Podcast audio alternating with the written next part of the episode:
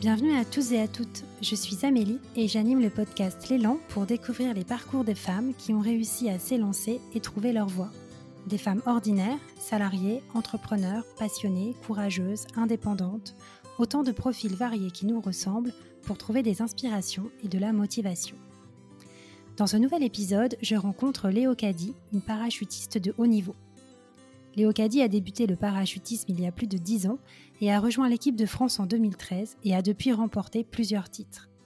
Au cours de cet épisode, Léo Caddy nous partage sa passion pour le parachutisme, ses débuts, ses premiers pas dans la compétition, comment très vite elle a rejoint l'équipe de France, sa préparation aux compétitions et ses entraînements. En somme, un épisode assez complet sur une discipline malheureusement peu connue. Je ne vous en dis pas plus et vous laisse avec ce nouvel épisode. Bonjour Léo Caddy. Bonjour Amélie. Merci beaucoup d'avoir pris le temps entre deux entraînements aujourd'hui pour euh, partager votre expérience de parachutiste de haut niveau. Euh, je suis vraiment ravie de vous avoir sur le podcast parce que pour être complètement honnête, c'est une discipline que je ne connais pas du tout. Et donc j'avais à cœur euh, bah, de découvrir votre discipline et d'en savoir plus. Donc merci beaucoup. Et bien c'est avec plaisir. Et donc j'ai une première question qui est comment on commence le parachutisme? Comment vous, vous avez commencé? Alors, c'est une, histoire de famille chez moi. J'ai euh, mes parents qui euh, pratiquaient le parachutisme depuis des années. J'ai mon père qui était ancien militaire parachutiste et qui a créé l'école d'Aix-en-Provence euh, en 1954 et qui tourne toujours actuellement. Puis j'ai ma mère de son côté qui s'est mise au parachutisme à 18 ans, qui voilà aimait les sensations fortes et qui, qui en a fait sa passion. Et donc je suis née dans une, dans une voile de parachute en quelque sorte. Et du coup, vous avez commencé à quel âge? Donc en fait, en France, euh, l'âge réglementaire, c'est 15 ans. Et donc le jour de mes 15 ans, enfin, j'avais déjà regardé le calendrier euh, quand j'avais 14 ans. J'ai fait la formation théorique euh, la veille de mes 15 ans. Le jour de mes 15 ans, j'ai sauté en parachute pour la première fois. Et là, vous venez de citer une formation théorique, c'est-à-dire que avant de sauter, toute personne doit faire une, euh, une, formation euh, avant, euh, avant les sauts. Exactement. Il y a une formation qui dure une journée à peu près. Il y a, il y a deux manières d'apprendre de, le parachutisme. Vous avez la formation qui s'appelle la traditionnelle, qui elle comprend en fait donc une formation théorique et on saute entre 1000 mètres et 1500 mètres. On est on apprend à sortir en fait correctement de l'avion. On est relié par une sangle à l'avion et c'est cette sangle, une fois sortie, qui va ouvrir notre parachute. Donc là, on ne s'occupe pas sur cette méthode-là d'ouvrir le parachute soi-même. C'est ouvert automatiquement. C'est un peu le même principe que les sauts en automatique euh, militaires, mais ce ne sont pas des voiles euh, hémisphériques rondes comme vous pouvez voir euh, dans l'armée. Ce sont des voiles qui sont pilotables. Enfin, ce sont les, les, nouvelles voiles, quoi, si vous voulez. Euh, et, donc le but, c'est d'apprendre à sortir correctement de l'avion. Et une fois que la position est acquise, on vient rajouter un geste euh, de simulation d'ouverture. Et une fois que cette position plus ce geste est acquis, on passe en chute libre. Et on va monter par étapes avec des exercices supplémentaires euh, jusqu'à 4000 mètres pour faire une vraie chute libre de 50 secondes. Et puis la deuxième, euh, la deuxième manière d'apprendre le parachutisme, c'est euh, la, progression euh, accompagnée en chute, donc la PAC, où là, en fait, vous êtes accompagné par deux moniteurs sur votre premier saut à 4000 mètres et ils vous accompagnent pendant votre chute. Et vous êtes censé donc ouvrir dès le premier saut votre parachute. Et puis, si jamais ce n'est pas le cas, il y a un moniteur qui est là pour vous l'ouvrir, pour vous aider à l'ouvrir. D'accord. Voilà en gros. Et alors pour vous, euh, donc de ce que je comprends, euh, donc vous êtes issu de parents qui ont fait du parachutisme et qui en ont fait donc euh, leur métier aussi. Est-ce que pour vous ça a été le coup de foudre lorsque vous vous êtes retrouvé finalement en, saut la première fois? Ah oui, complètement. En fait, ça fait ça faisait des années que je voyais les sourires des personnes arrivant au sol et je me disais mais ça doit être tellement incroyable de pouvoir voler. Et euh, moi, c'était la chute qui m'intéressait parce que j'aime bien aussi les sensations fortes. Quand je suis en ski, j'aime bien la vitesse. Donc, c'était quelque chose que je voulais retrouver euh, aussi dans le parachutisme. Et puis, la partie sous voile qui est beaucoup plus calme, qui qui est pas euh, tout à fait pareil qu'un vol en parapente, mais qui, est, qui est assez similaire, on va dire. Et donc, voilà, moi, je je me suis pleinement épanouie dès le premier saut et je me suis dit que c'était ce que je voulais faire toute ma vie, en gros. D'accord. Après, mes parents n'en ont pas fait leur métier. Mes parents ont leur fait vraiment une passion. D'accord. Et mmh, à la différence avec moi, où maintenant c'est mon métier et où je suis détachée à plein temps en tant que sportive de haut niveau. Et justement, donc euh, sportif de haut niveau, euh, donc euh, bien sûr, ça veut dire compétition. Alors, en préparant un peu notre interview, bah, j'ai découvert justement quelles étaient les différentes compétitions. C'est bien, on va en apprendre davantage aujourd'hui. donc, j'ai vu qu'il y avait la précision d'atterrissage, la voltige, le paraski ou bien le vol relatif. Alors, d'abord, partons un peu au début. Est-ce que vous pouvez un peu repréciser quels sont justement ces différents types de, de compétitions? Alors, concrètement, dans le parachutisme, vous avez deux types de compétitions, les compétitions sous voile et les compétitions en chute. Donc dans les compétitions sous voile, moi je pratique euh, la précision d'atterrissage. Donc là, il s'agit en fait d'atterrir au centre d'une cible euh, qui est matérialisée euh, au sol. C'est soit une cible en mousse, soit une cible gonflable. Et au centre, on a ce qu'on appelle une galette qui fait 16 cm de rayon. Et donc au centre de cette galette, on a un point d'impact qui est de couleur jaune, qu'on appelle le carreau, et qui fait l'équivalent d'une pièce de 10 centimes d'euros. Et donc en gros, sur les 10 sauts de compétition qu'on va pratiquer, il faut atterrir au centre de cette cible. Un peu même principe que les fléchettes, où il faut taper en plein milieu. Voilà. En, enfin, en précision d'atterrissage, c'est le premier euh, point d'impact qui compte. Et nous, c'est le talon qu'on vient amener, si vous voulez, sur cette pastille jaune euh, pour être le plus précis possible. Et donc sur 10 sauts, il faut faire le moins de centimètres possible. Et plus on s'éloigne du centre, plus on marque de centimètres. Et donc cette galette est reliée à un cadran électronique, tout est électronique et on voit notre, notre performance en temps réel. À partir du moment où on touche euh, la galette électronique, on, voit euh, à partir du centre combien on a fait de centimètres. Si on est au milieu, ça sonne. Ça fait une petite sonnerie et c'est ce qu'il faut faire. Donc ça, c'est une discipline qui se fait euh, en équipe à 5. Et hum, notre, notre performance individuelle compte également pour la performance en équipe.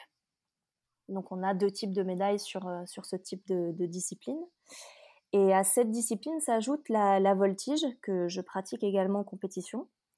Euh, la voltige, c'est une discipline qui se fait en chute.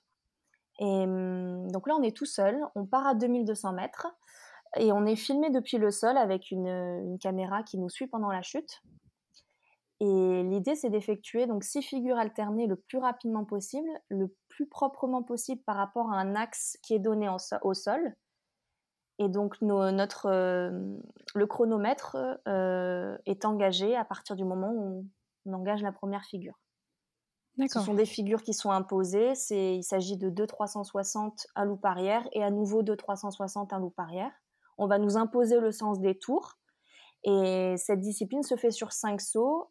Et donc là, c'est une discipline euh, de vitesse, si vous voulez, de propreté, euh, de, sur, euh, par rapport à tous les axes de référence.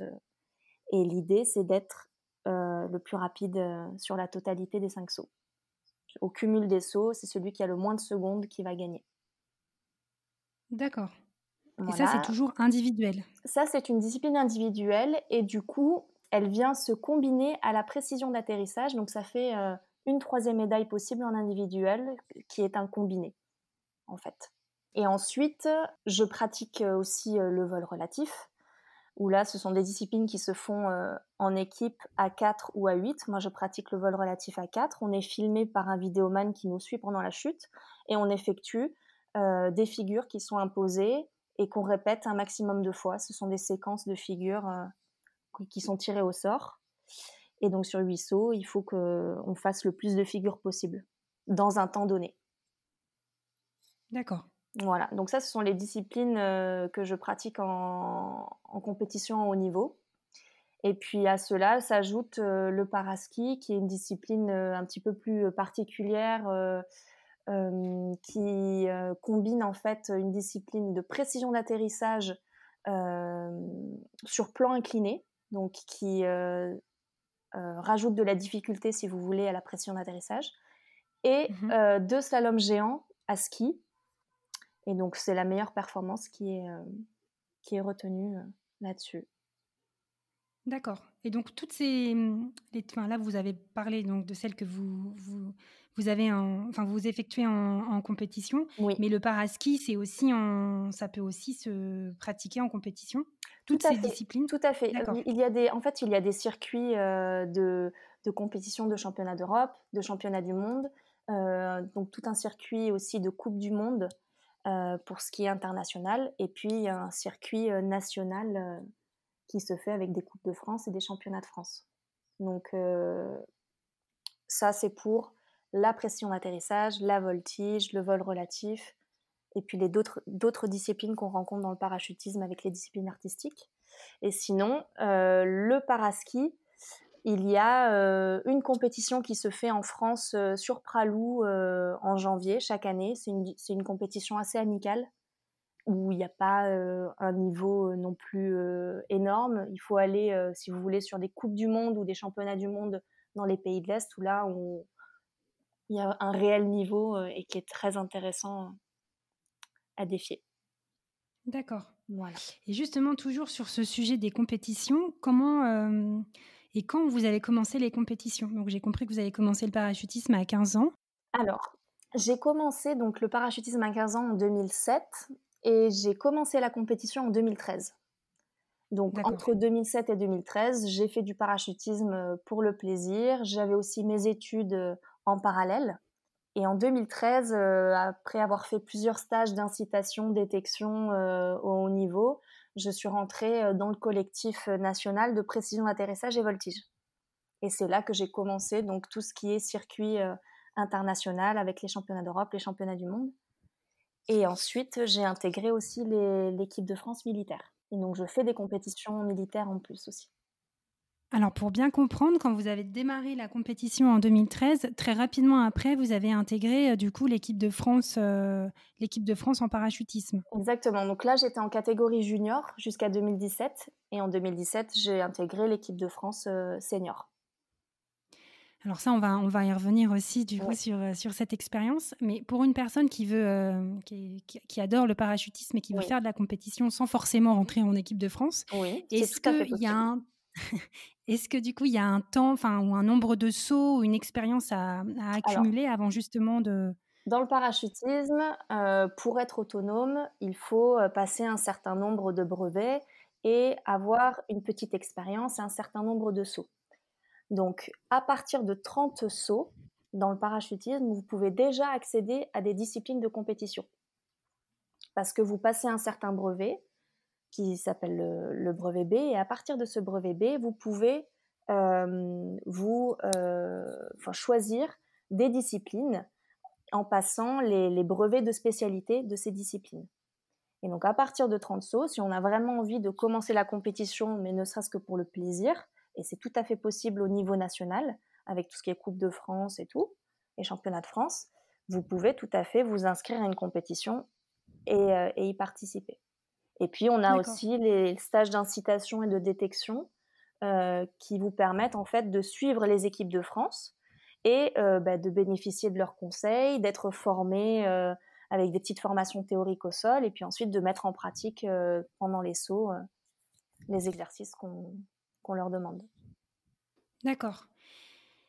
Et sur donc là vous venez de parler des, des brevets donc j'imagine que vous vous avez donc tous les tous les brevets. oui. Tout à fait. je suis, je suis brevet d'État, enfin je suis BPGEPS. D'accord. Et après, vous avez, vous avez parlé en. Alors, c'était pour euh, le premier saut qui avait une petite formation euh, théorique à faire, mais est-ce que ça, c'est quelque chose qui, qui doit être aussi euh, continué Une formation théorique, j'imagine, peut-être pour rester à jour sur un certain nombre de pratiques, etc. Alors, tout dépend de votre régularité dans les sauts, en fait. Si vous venez régulièrement et que vous avez euh, l'habitude, voilà, que ce soit avec le matériel, que vous êtes autonome euh, sur euh, le pliage, etc. La, formation bon, se fait en continu à chaque fois que vous allez sur un terrain de saut, vous allez toujours apprendre quelque chose et puis les brevets permettent de passer certains caps avec des connaissances de plus en plus poussées, que ce soit sur le matériel, que ce soit sur l'aspect sécuritaire, que ce soit sur la navigation sous voile, il y a beaucoup, il y a, un gros panel à apprendre. Donc en fait, pour quelqu'un qui saute régulièrement, il n'y a pas forcément de formation supplémentaire à faire, mais pour quelqu'un qui sauterait un peu plus ponctuellement, là, j'imagine qu'il a d'autres choses à faire. Il y a des révisions de formation, si vous voulez, à chaque fois, à partir du moment où ça fait euh, plus de six mois qu'on n'a pas sauté, il faut euh, toujours en pensant à l'aspect sécuritaire repasser dans un harnais, euh, pratiquer les procédures de secours, etc., qu'on a appris au début, mais qui nous suivent tout au long de notre carrière de parachutiste. Et euh, voilà, il faut toujours être au clair sur l'aspect sécuritaire, sur quand je vais ouvrir mon parachute, quand ça se passe bien, ok. S'il y a une imperfection de vol ou quelque chose, il faut que je sache réagir rapidement. Et pour ça, c'est en sautant, en ayant de l'expérience. Et puis quand on commence, ben, on doit euh, apprendre, si vous voulez, euh, les gestes à faire pour que tout se passe bien correctement. D'accord. Voilà. Et sur les alors un point encore quelques questions un peu techniques, donc on a parlé des différentes, disciplines. Est-ce qu'en fonction de ces, enfin je sais même pas d'ailleurs si on peut dire, discipline, mais en fonction des différents types de compétitions, est-ce que la hauteur, Elle diffère, sauter est différente? Tout à fait, oui. En fonction des en fait, les disciplines en chute, en général, sont, à 4000 mètres à peu près, pour qu'ils aient pour pour avoir le temps mmh d'effectuer pendant ces 50 secondes, de chute le travail.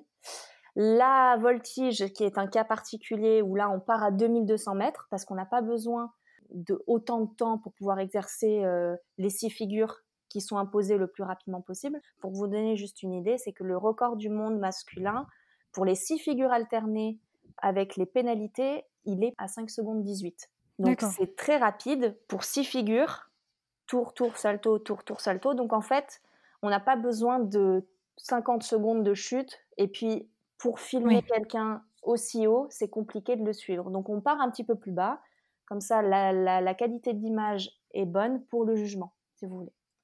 Et ensuite, on a les disciplines qui se font sous voile. Donc là, euh, quand on est sous voile, on n'a pas besoin de faire forcément de chute libre. Donc on est à hauteur d'ouverture à 1000 mètres à peu près. 1000 mètres, 1200 mètres. On se stabilise, on sort de l'avion et on ouvre notre parachute et on vient s'organiser dans notre circuit pour la précision d'atterrissage comme un, circuit d'avion pour qu'il atterrisse avec euh, des étapes clés pour pouvoir euh, être précis et atterrir au centre de la cible. Pour mes disciplines, voilà. Après, vous avez d'autres disciplines comme euh, le voile contact, où là, il part à 2500 mètres, si je ne me trompe pas. Ils ouvrent très rapidement et ils exercent des figures et ils s'accrochent entre eux pour former des figures, si vous voulez. Et ils répètent aussi euh, des séquences. Mais là, je suis pas spécialisée dans cette partie-là. Et vous avez euh, les disciplines aussi sous voile de vitesse, avec des voiles très performantes, où là, pareil, ils, ouvrent, ils, partent à 1000 mètres à peu près, enfin, entre 1000 mètres et 1500 mètres, tout dépend. Ils ouvrent et ils s'organisent dans leur circuit pour faire aussi de la précision d'atterrissage, mais avec des voiles d'autres voiles, pas les mêmes que celles qu'on a en pression d'atterrissage, et ils font de la vitesse aussi. Oui, parce que les voiles aussi vont différer en fonction de. Tout à fait. Voilà. D'accord. Exactement. Entre une voile de précision d'atterrissage et une voile performante ou une voile école, il y a, il y a des profils différents avec euh, des caractéristiques différentes et donc on n'utilise pas le même matériel en fonction de la discipline. D'accord. Voilà. Très bien. Et donc, euh, vous l'avez dit, en 2013, donc vous avez intégré du coup l'équipe de France de parachutisme, c'est bien ça? Tout à fait, oui, en tant que junior. en tant que junior. Et donc, comment, euh, comment ça s'est passé justement? Est-ce que vous pouvez me raconter un peu vos, vos débuts? Eh bien, mes débuts, euh, si vous voulez, pour partir du début, j'ai fait 9 ans de gymnastique. Donc je me suis dit concrètement, pour faire de la compétition, parce que j'adore la compétition et j'ai toujours fait du sport en compétition, je souhaitais euh, partir sur de la discipline artistique, parce qu'en chute libre, on a aussi ce type de discipline. Donc c'est un peu de la gymnastique en l'air, vous avez un performeur, un vidéoman. Je n'ai pas trouvé le vidéoman qui a voulu euh, s'engager parce que quand on s'engage dans la compétition, bah, c'est quand même assez onéreux. Euh, le, parachutisme est un sport onéreux je n'ai pas voilà réussi à mener à bien ce projet. Et donc, euh, il y avait une petite euh, équipe euh, jeune que ma mère en fait a, a projetée sur les stages d'incitation, détection en pression atterrissage, parce que ma mère a fait 14 ans d'équipe de France en précision d'atterrissage et voltige.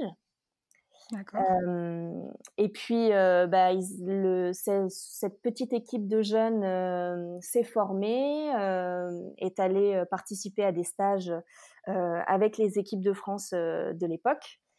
Et puis je les voyais sourire, je les voyais, voilà, c'était un, engouement, c'était quelque chose de, très sympathique. Et puis je me suis dit bon, je vais quand même essayer, pourquoi pas. Euh, moi, j'aime la discipline de vitesse. Euh, j'aime aussi, voilà, euh, la, voltige. J'ai commencé à essayer cette discipline, la voltige, et puis ensuite la pression d'atterrissage. Et petit à petit, à force de sauts, d'entraînement et tout, personnel, j'ai intégré cette petite équipe de jeunes. Et puis voilà, on, on était une bande de copains et puis on, on se prenait pas la tête. C'était vraiment des petites, voilà, une petite compétition interne mais très familiale. Et puis on s'est retrouvé petit à petit sur des championnats. Ah, on, on s'est projeté sur des championnats de France junior. Et puis voilà, on a été détecté et petit à petit le, niveau a augmenté et j'ai été sélectionnée en 2013 pour participer à mes premiers championnats d'Europe en précision d'atterrissage et voltige, où j'ai remporté mes premiers titres. Oui, donc finalement, euh, Assez rapidement après. Ouais, d'accord. assez rapidement. Et puis les 9 ans de gymnastique m'ont énormément apporté euh, pour tout ce qui est discipline en chute, sur euh, euh, l'adresse, si vous voulez, le, le, la coordination dans les gestes. Passer un salto arrière, c'était facile pour moi. Donc en fait, j'ai pris un petit peu d'avance sur cette discipline et j'ai très rapidement eu un niveau junior international. D'accord. Donc ça, ça vous a aidé finalement pour accélérer À partir du moment où j'ai été projetée sur un championnat d'Europe pour voir le niveau qu'il y avait à l'international qui était déjà haut, c'est ça qui m'a qui m'a plu parce que bon, déjà le voyage, le fait de rencontrer d'autres d'autres athlètes, les voir travailler de différentes manières et puis euh, faire de la compétition euh, avec des étrangers, c'était vraiment euh, c'était vraiment génial. Donc du coup, ben j'ai commencé à eh ben, à faire de la compétition à haut niveau. Et avant qu'on justement que je pose plus de questions sur euh, la partie entraînement, etc., j'ai aussi vu, donc et vous en avez parlé juste avant, euh, que vous aviez combiné euh, aujourd'hui des, des, championnats du monde aussi bien civils que militaires. Donc comment ça s'est passé Comment ça s'est passé ça qu'est-ce que c'est finalement des champions les championnats du monde militaires? C'est exactement la même chose pour nous. Ce sont exactement les mêmes personnes qui, euh, qui sont présentes parce que pour la plupart des sportifs de haut niveau à l'étranger, euh, ils sont aussi militaires, détachés à plein temps pour mmh. faire du sport à haut niveau. D'accord. Et, euh, et, donc en fait, bah, j'ai de 2013 à 2017, j'étais junior et j'ai été, si vous voulez, intégrée dans l'équipe militaire euh, en 2015. L'armée m'a contacté pour que je puisse renforcer l'équipe pour participer à mes premiers Jeux mondiaux militaires, qui sont euh, l'équivalent euh, des Jeux olympiques, si vous voulez, mais avec des disciplines en plus, dont le parachutisme. C'est le troisième événement mondial, après les JO et la Coupe du Monde, en termes de logistique, d'athlètes. et, et donc en 2015, j'ai participé à ces premiers Jeux. J'étais junior, je pouvais également euh, concourir chez les seniors et je remporte mon premier, mon premier titre de championne du monde militaire sur cette compétition, au combiné précision d'atterrissage et voltige. Donc là, c'était juste incroyable, c'était la compétition de ma vie. Et là, en fait, les portes se sont ouvertes pour que je puisse, si vous voulez, intégrer euh, le Centre national des sports de la défense et le bataillon de Joinville. Et donc c'est maintenant, euh, donc j'ai été affectée, si vous voulez, en 2017 en gendarmerie. Donc je suis maréchal des logis en gendarmerie, je représente la gendarmerie et je suis affectée administrativement donc au Centre national des sports de la défense.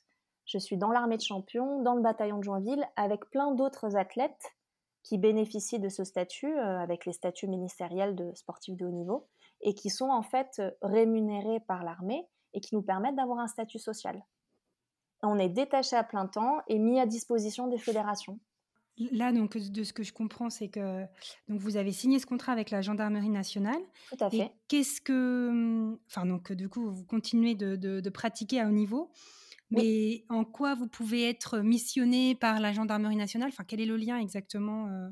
je suis sportive de haut niveau de la défense. Je, suis une image pour la gendarmerie, si vous voulez. D'accord. Et l'idée, c'est euh, de représenter, en plus de la France, à l'international et en France, bien sûr, la gendarmerie. Ce sont des statuts particuliers où on est euh, voilà, sportif de haut niveau, détaché à plein temps, comme des sportifs que vous voyez à la télé qui sont au JO aussi et qui, ont ce, qui mmh bénéficient de ce statut. Et voilà. Alors maintenant, une autre partie que j'avais envie d'aborder, qui est bien sûr liée à tout le reste, ce sont vos entraînements, puisqu'en plus récemment, vous m'avez dit que vous sortiez de cette période euh, d'entraînement, enfin sortiez peut-être probablement, vous alliez retourner euh, très vite. Oui. Et alors, est-ce que vous pouvez me raconter un peu vos entraînements, euh, comment ça se passe? Alors nous, en fait, on organise nos entraînements en fonction des échéances, des compétitions notre entraîneur national va nous organiser euh, des, plages en fait euh, d'entraînement. Donc ça peut durer une semaine, 15 jours et on, est, on se déplace pour la plupart du temps euh, dans la France entière sur toutes les, drop zones comme on appelle ça, les zones de saut. On pratique des sauts en fait, on fait entre 8 et 10 sauts par jour où on fait bah, de la précision d'atterrissage ou de la voltige. Et on est en condition de saut comme si on était en compétition si vous voulez. Après, on a la partie euh, physique où évidemment il faut être en forme physiquement. Donc, sur les périodes de non-saut, on est en préparation physique et on s'organise euh, nos, journées euh, pour pouvoir se préparer physiquement, que ce soit à faire du cross-training, du vélo, de la natation. L'idée étant, le, parachutisme n'est pas un, sport hyper dur, si vous voulez, physiquement, mais mmh ça requiert quand même certaines qualités, que ce soit en voltige ou en pression d'atterrissage, évidemment. Donc voilà, en, voltige, on atteint euh, des, vitesses euh, qui peuvent osciller les 300 km/h. Donc il faut savoir tenir une position avec 300 km/h dans les pattes, entre guillemets.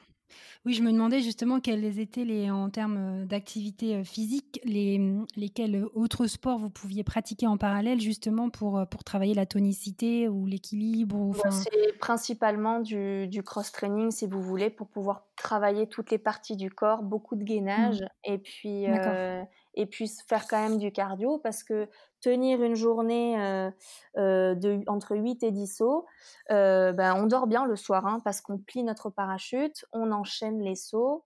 et puis, il faut savoir que ben, même si on est habitué, on prend des doses d'adrénaline à chaque saut. Et au final, ça fatigue un peu. Donc, du coup, il faut, voilà, c'est un bon parachutiste tient parce que il va bien aussi physiquement. Même si en effet, quand on voit ça, on ne se dit pas que c'est un sport comme de l'athlétisme ou un sport qui requiert vraiment énormément de cardio ou de gainage, de technicité.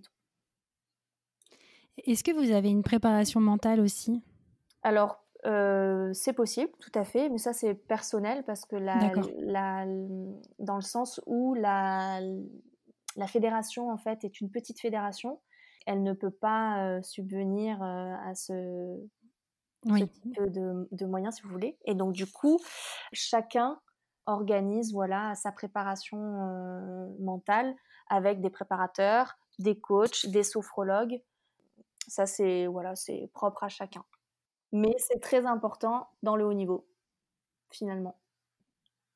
Et oui, et puis alors en plus, euh, bon moi j'ai jamais, euh, j'ai jamais sauté, mais il est clair que je m'imagine déjà, ne serait-ce que dans un avion, je suis en, en, panique, donc j'imagine être là, la porte ouverte. Euh, ah, c'est vrai. c'est vrai, c'est vrai. Il faut savoir que je suis à l'aise sous mon parachute ou en chute libre.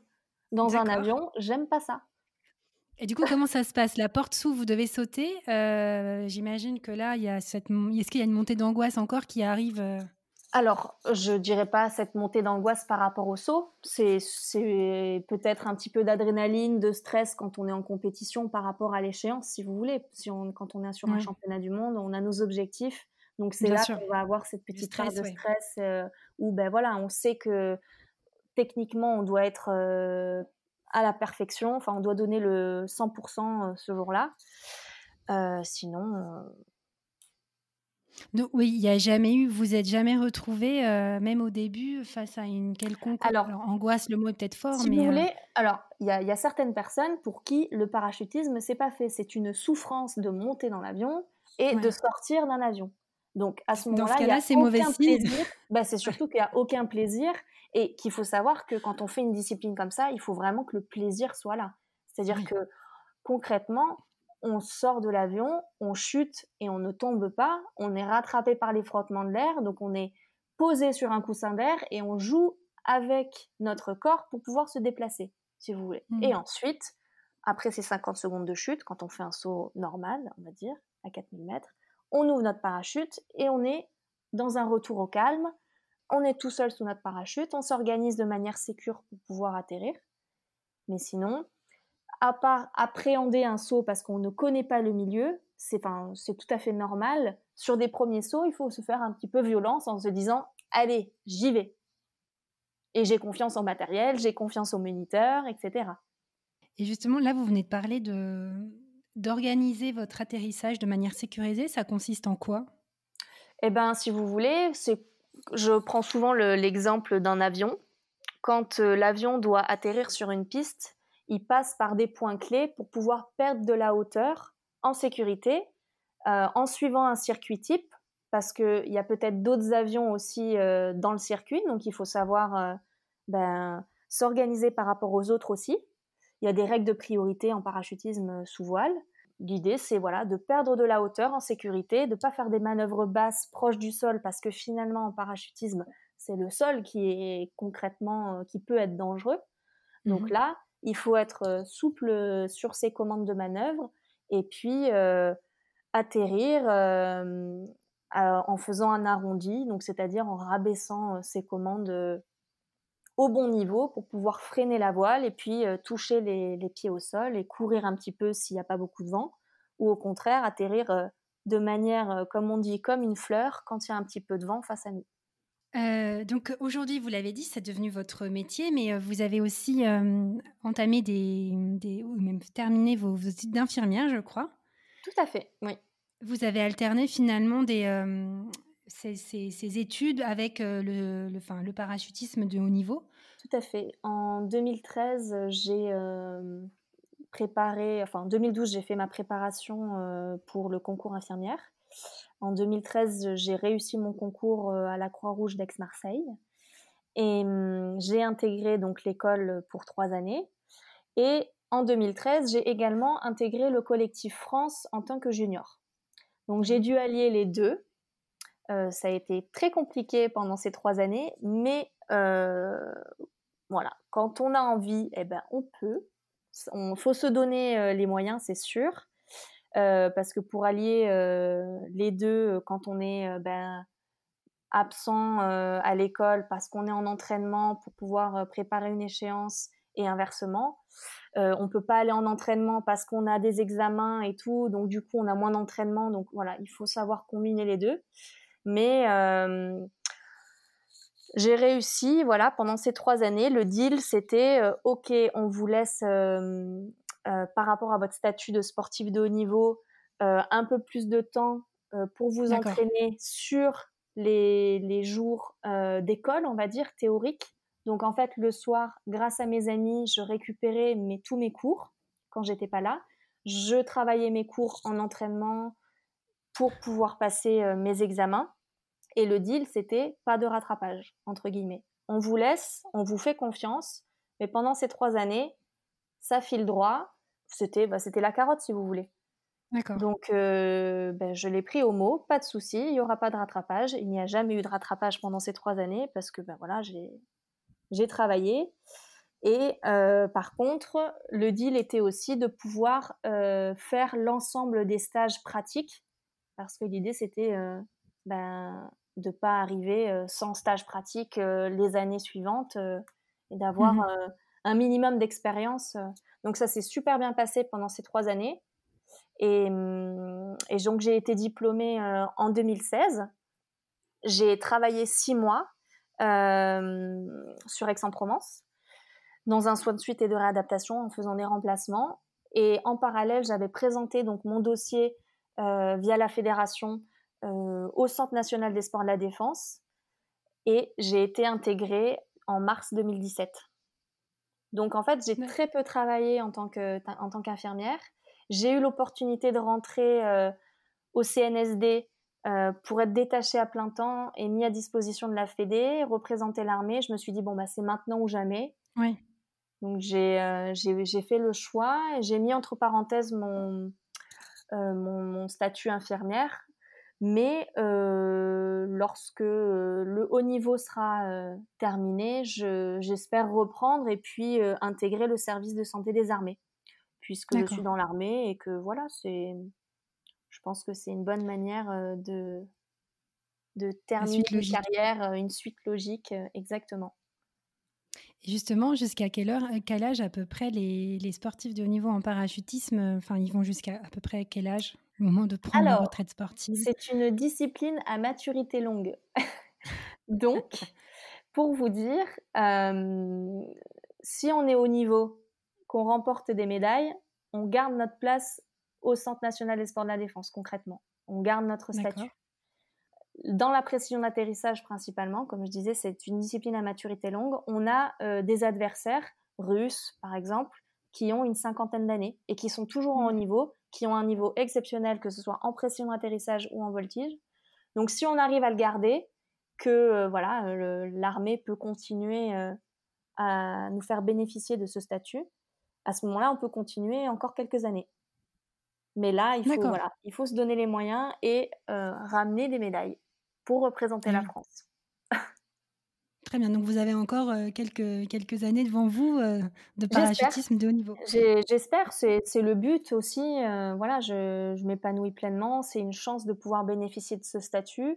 Moi, je suis très fière de représenter la gendarmerie. Ça se passe super bien et et donc là, j'ai re-signé un contrat pour deux ans. Il faut savoir qu'avec nos statuts particuliers en tant que sportif de haut niveau de la défense, voilà, on signe des contrats, on, ce sont des CDD euh, de deux ans en général, entre un et deux ans.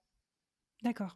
Voilà, donc depuis 2017, ben je, je, fais, je crée mon petit chemin euh, et, puis, euh, et puis en espérant que ça continue. Et puis sinon, ben, j'aurais passé de très belles années au sein de la gendarmerie.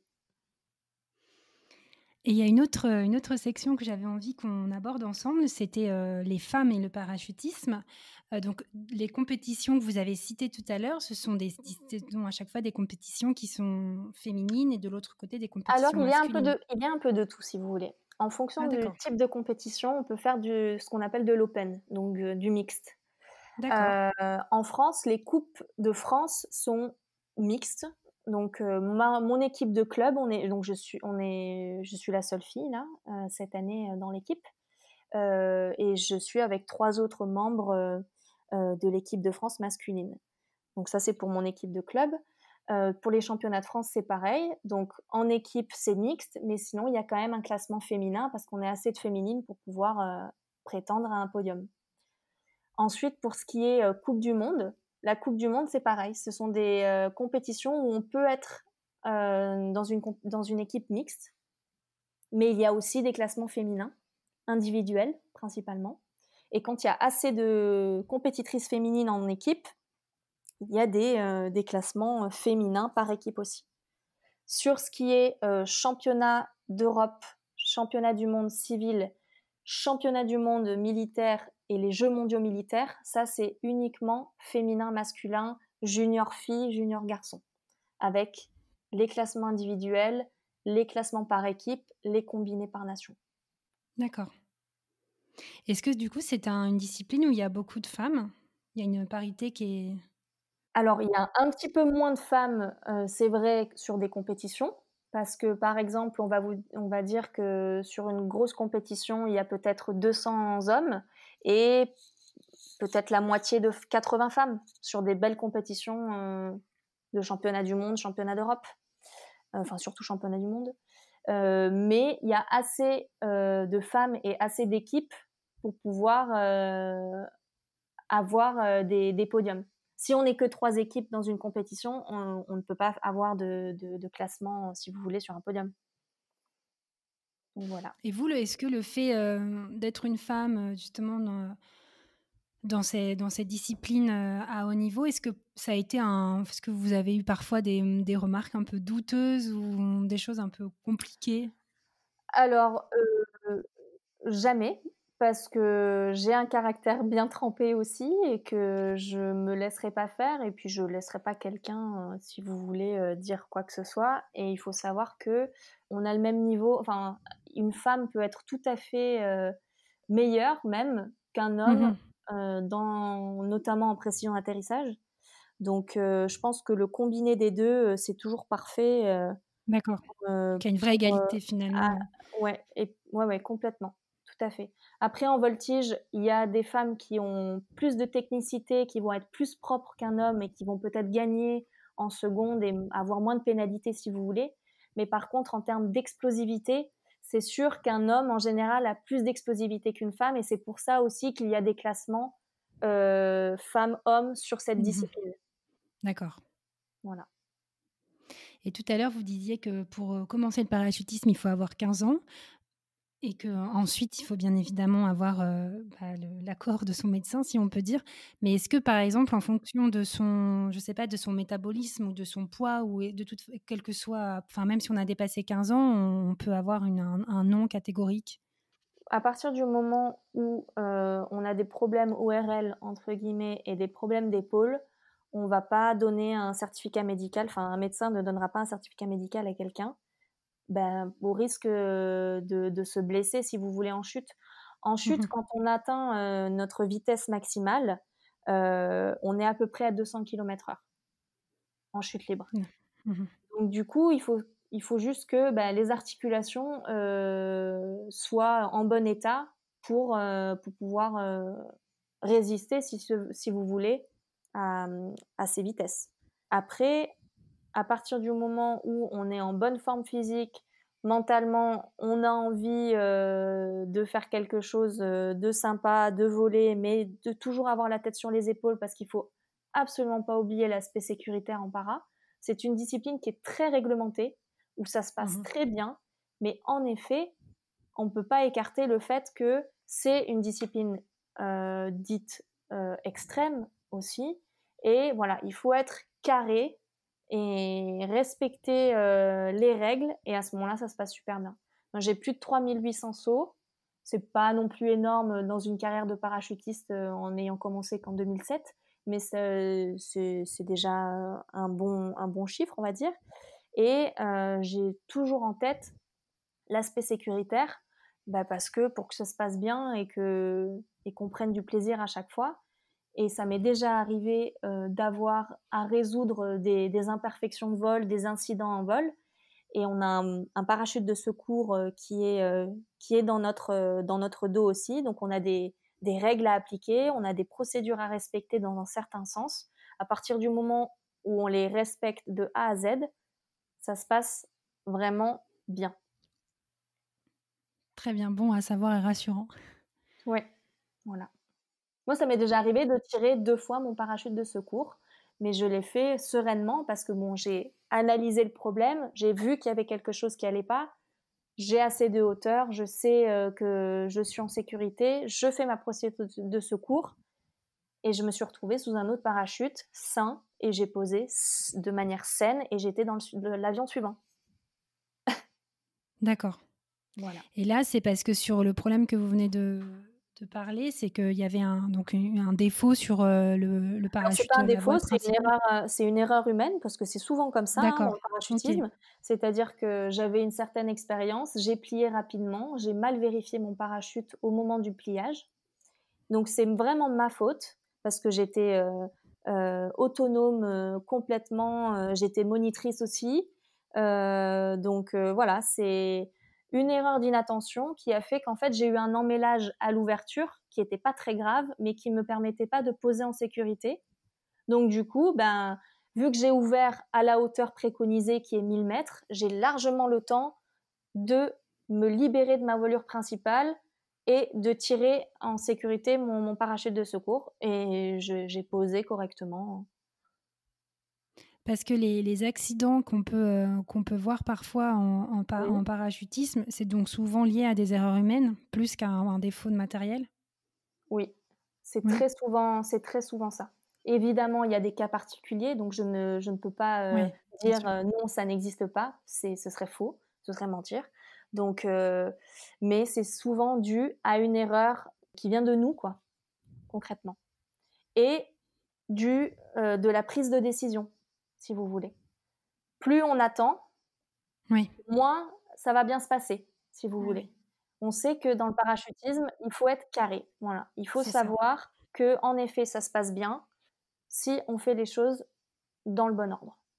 D'accord. C'est pour ça qu'il faut avoir cette, ce degré de lucidité et c'est pour ça que je pense que, et puis ça reste quand même jeune, hein, un enfant de 15 ans, mais à partir du moment où euh, on sent que le, jeune est euh, à la tête sur les épaules, il n'y a pas de souci pour faire euh, du parachutisme à 15 ans. Très bien, bah, très intéressant. Du coup, j'ai une dernière question pour vous. Quels sont les autres projets que vous avez? Alors là, cette année, nous devions partir en mondial en Russie. Donc, euh, il a été déplacé comme les JO à l'année prochaine, euh, en 2021. Et donc, euh, le mondial, c'est le championnat du monde qui regroupe toutes les disciplines du parachutisme en même temps. ça se fait tous les quatre ans. Et on remet en titre notre trophée de De Gaillardon qui indique que la meilleure nation qui indique la meilleure nation au monde. Et on l'a remporté en 2016 à Chicago. D'accord. Et là, on le remet en jeu. Voilà. Donc tout se jouera l'année prochaine. Exactement. Voilà, championnat du monde. En Russie, en, en Sibérie. Ça va être rigolo.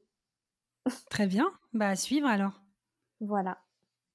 Bah, en tout cas, merci beaucoup Léo Caddy pour votre témoignage, pour avoir décrit euh, du coup euh, votre discipline et avoir répondu à toutes mes questions. Merci beaucoup. Eh ben, C'était un plaisir, euh, plaisir partagé.